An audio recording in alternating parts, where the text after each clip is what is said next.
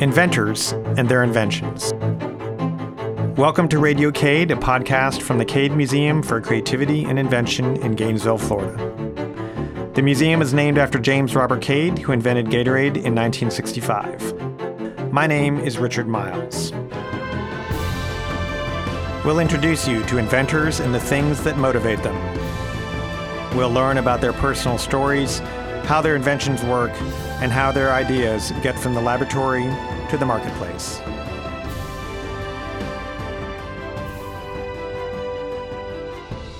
Gut instinct, guts and glory, go with your gut. I'm your host, Richard Miles, and today we'll be talking about the gut with Dr. Christian Jobin, a Gatorade Trust professor of medicine at the University of Florida College of Medicine. Welcome to the show, Dr. Jobin. Richard, thank you for having me. So, mind if I call you Christian or Christian? No. I will answer okay, great. So, before we talk about the research, let's talk a little bit about your title. What exactly is a Gatorade Trust professor? Well, the Gatorade Trust Professor was born, I guess, from the discovery of Robert Cade, an associate of Gatorade drinks. So, portion of the uh, process royalty goes to a university, especially the Department of Medicine, and they use it for research. And they wanted to support me for years to come to continue my research. It was a great honor to have that as salary support. It's not money research; it's to support salary, so that when I get grants, I could divert this money to support my staff and not me. So it's a great tool to have freedom of doing uh, research. Right. So, it acts a little bit like seed funding. Seed it, funding, covers yeah. your costs, and Yes. that thereby makes other grants more Right. useful, I guess. It gives you a little bit more room to breathe in your research enterprise. Right, Because right. you have money. Good. Okay. So now let's talk about your research. And from what I understand, it, it focuses on host microbe interaction in the intestine and especially how disrupted interactions cause problems such as inflammatory bowel disease and certain types of cancer. So can you break that down for us? Tell us what does that mean? Yeah. You know, what are hosts? What are microbes? And how are they supposed to act in the intestine? What's a normal interaction? Well, Richard, as you may know, and uh, your listener, we are almost born germ free, which is without any bacterial viruses. We are evolved in utero from a, a mother. And as we go through the birth canal, we get colonized by bacteria almost instantaneously. So we have microorganisms that start to colonize inside our bodies. And one of the big places that these microorganisms are going is in the intestine. So we call that microbiota. And these assemble of microbes are very important for life. So we acquire them as we are born and we keep them until we die. And they are very important to inform us of the environment, either by the diet we eat, the stress, the medication. These microbes react to that and they are either helping you evolve in health or they may be on the bad side of it and then could cause disease. So it's a very important set of microorganisms that we need to care. So that the host is us, human, and the bacteria or the microbiota is the assembled of microorganisms. So just to make sure I have this correct, this starts from the minute we're born or even before we're born. Well, this is contentious whether or not it started before. There's Okay. people who think amniotic fluid has some microorganism. It's not clear, so I won't go there because we may have an argument. but for sure, when we are born through either C-section or birth canal, C-section you will have microbes from the skin of the mother, and those are different. Uh, birth canal you will have the microbes from the vaginal biota, and then you are seeded. And it's a very simple seeding, very few microorganisms. And as you evolve through your childhood up until age three, you're gonna collect a lot of microorganisms. And when you reach three years old, then you get pretty much stable, unless you have exposure to repetitive antibiotics as you're young and, and sick. That will disrupt your biota. But usually at from at three years of age, you will have a stable, fully mature set of microorganisms that you acquire through exposure with the environment or the mother, because we're seeded by our mother. Right. And so the biota in your intestine, I imagine there's a range of what's considered normal or healthy, and that is what affected by environmental factors, genetic, all of the above. Absolutely, absolutely. So we are very different. I mean, you're closer to the biota of your family, but you're different from the neighbor and different from friends. So close proximity tend to get you by different transmission biota. So that's how you transfer them. But family are more similar, but every single of us have a different microbiome. I did this exercise in the lab with my team. We analyzed the microbiome of every single member and we could see how different they were and it started questioning what kind of diet and exposure the people in the lab, which are all healthy, why do they have this microbe so different than another person? And, and start a conversation about lifestyle. So it's quite fascinating, actually. But yes, we are different. And these differences don't mean that you're smarter or you're more healthy. It's just a collection of bugs that uh, are different. The big breaking point in the health issue with microorganism is when you have a drastic rupture of microorganism function that then influence disease. So that's what I study basically. So do you have like a, a, prize in your lab for like cleanest gut or you know messiest gut or something? It's kind of intimidating. I should, no, I should, actually we have identified. Everyone has a number, so we didn't want to put names. Uh, we have a chart. We yeah. describe the microbiome, so we didn't want to have a name attached. So that was more anonymous. But people kind of broke the code and know who is who, and they wanted, hey, how come you have this bug? I'd like to have this bug because it's associated with health. So it was almost like a prize. There was one or two person that were like very high content of microorganism that everyone wanted to have. Right, right. so, but I imagine you don't spend your entire day just looking at healthy people, right? That's no, not what doctors that's do. The point, yes. So tell us what you know. What is yeah. going on in terms of unhealthy biota, and what has your research found, and why exactly are you studying it? Right. So, because we acquire microbes very uh, early on, and these microbes perform very important tasks for health, and they form something called a network of health. Let's call this. And in conditions condition where people are exposed to, let's say, medication or chronic antibiotics, you disrupt this network and disease such as inflammatory bowel disease, because I'm interested in the gut, shows a signature, a fingerprint of microbes that's different in these patient than healthy subject. So these, what we call case and control differences in microbiome is intriguing and the researchers in general also found that colorectal cancer patients also have a different set of network microbes organization. So for us in the lab was try to understand the functional consequences. When you have differences, it doesn't mean that they are implicated in a disease onset. It may be just a sideshow, an epiphenomenon. Oh, by the way, this is a consequence, not the causation. So what we try to do in the lab is to see identify microorganism that could be causative of disease like IBD or colorectal cancer. I see. So does it have a predictive function? So if I were to go in and get my biota tested, I might not have IBD, but you might be able to tell me, well, you have a profile that you better watch right. out. Is that yeah, Richard, you're yeah. exactly right on yeah. the money. That was the goal. I mean, in medicine, some physician and researcher thought that that could be a marker. So if I collect feces, stools of individual and analyze their microbiome, could I say, well, you have an, a collection of microorganisms that fit people that develop IBD. What could we do about that? This is an open question. We don't have the answer for I that. See. But there is clinical trial right now that try to replace these microorganisms. They will give you a brand shiny new microbiome by a technique we call fecal microbiota mm-hmm. transplant mm-hmm. FMT. So they will give you a healthy donor microbiota to replace your defective one. I see. It's not ready for prime time. So there's right. two aspects. Yeah. Your question is It doesn't sound easy.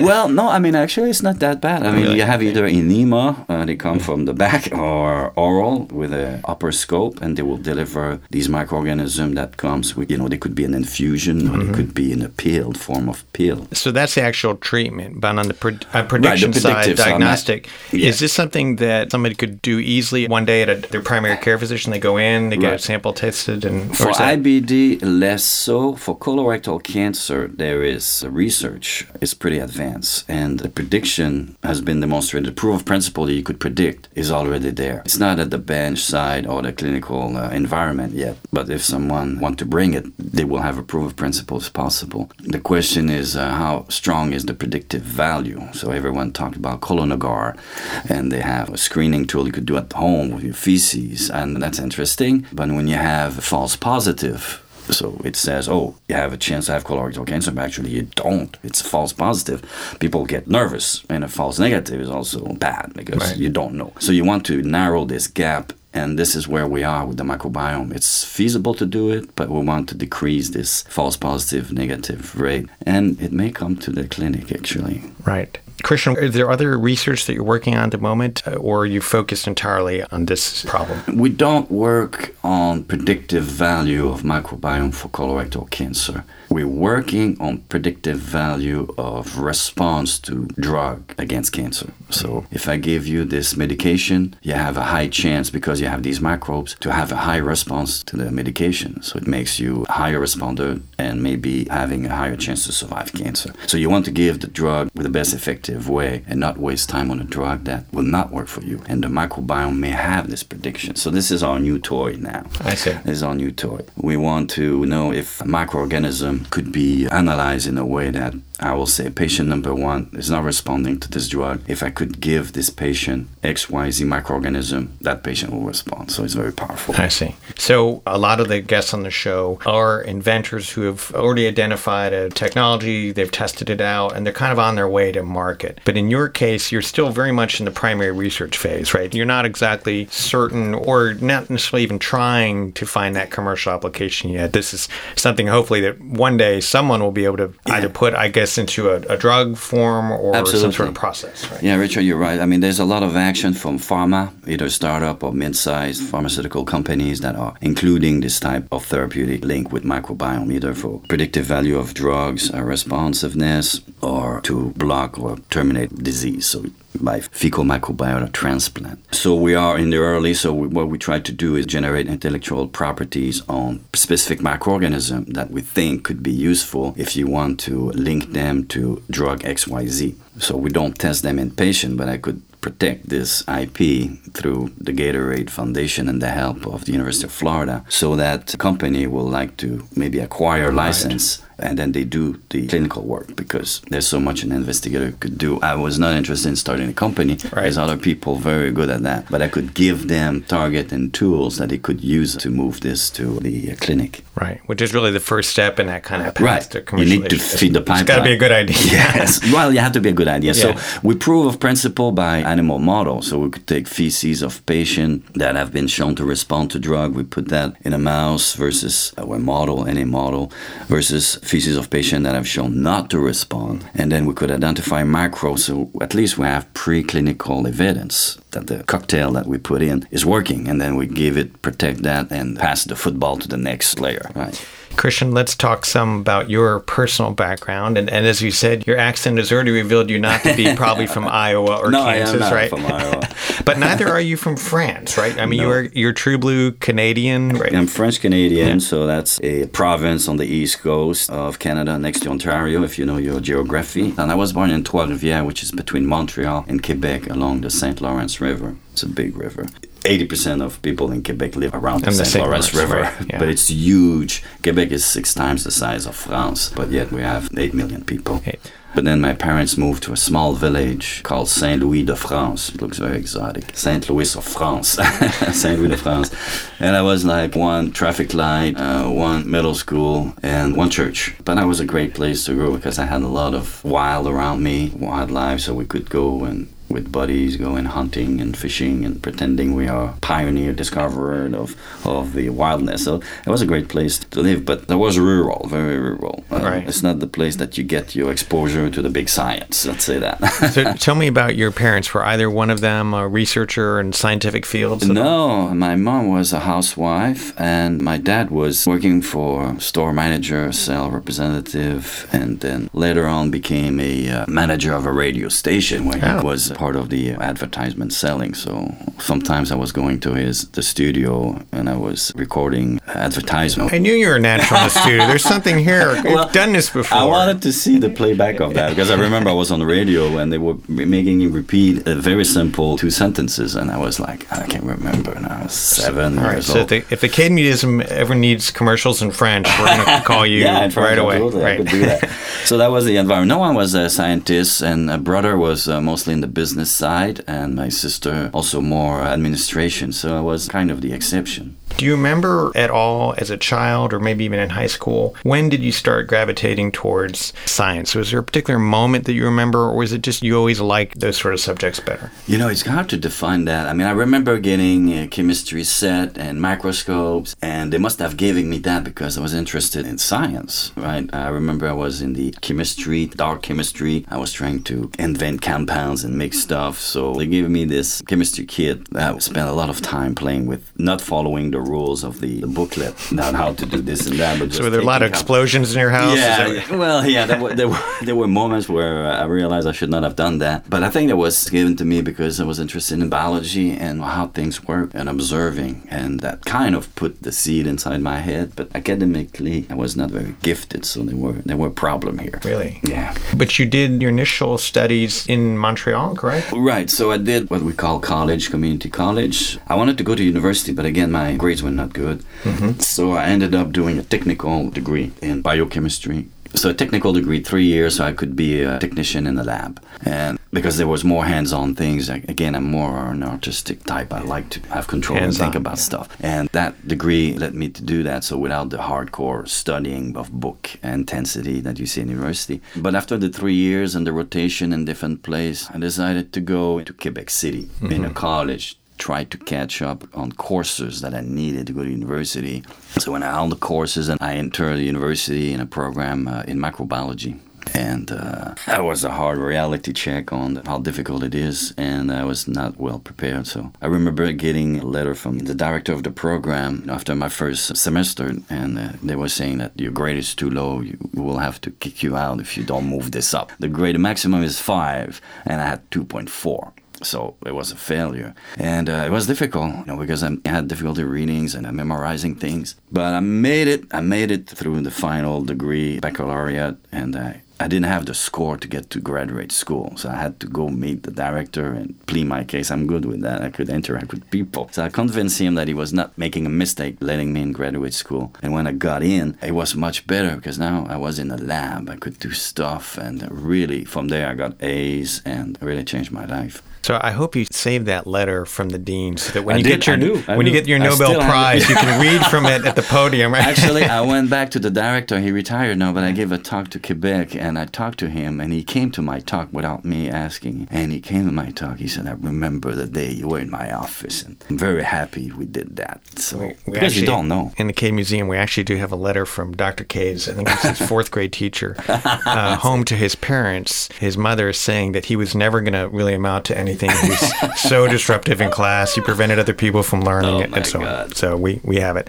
Christian, at the end of the show, we always offer each guest the opportunity to dispense words of wisdom. And you've been in your career long enough to where, you know, if you were to see a young researcher today, what are the things that you would say you need to think about this, yeah. uh, no matter the discipline, right. and then try to avoid these things? Or do you have a list that you carry around in your head? From from where I started, I will say, if you have a passion towards something, you need to follow it. My mistake would have been to keep doing you know, the technical degree and enter the, the job market. Not that it's not a good profession; it was not a fit for me. Follow your passion. If there's obstacle, try to get the resource around and keep going. And once you don't have the passion, then you need to start looking around and say, what could I do? But usually, if you have the passion, you could plow through obstacles and don't get discouraged and have fun. If it's not fun, then you may think that I'm not doing this for the excitement. I'm doing it for some sort of I need a job and nothing wrong with that but I think the passion drives you through a lot of obstacles that will be in front of you when you try to reach the goal. So it's interesting. You're actually the first guest that has actually mentioned fun. Yeah, so, fun.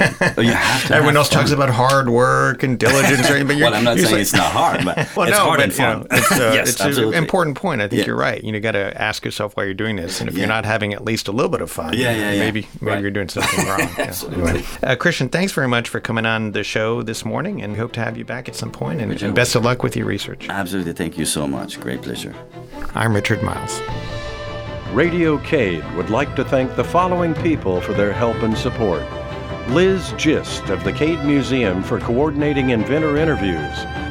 Bob McPeak of Heartwood Soundstage in downtown Gainesville, Florida for recording, editing, and production of the podcasts and music theme. Tracy Collins for the composition and performance of the Radio Cade theme song featuring violinist Jacob Lawson. And special thanks to the Cade Museum for Creativity and Invention, located in Gainesville, Florida.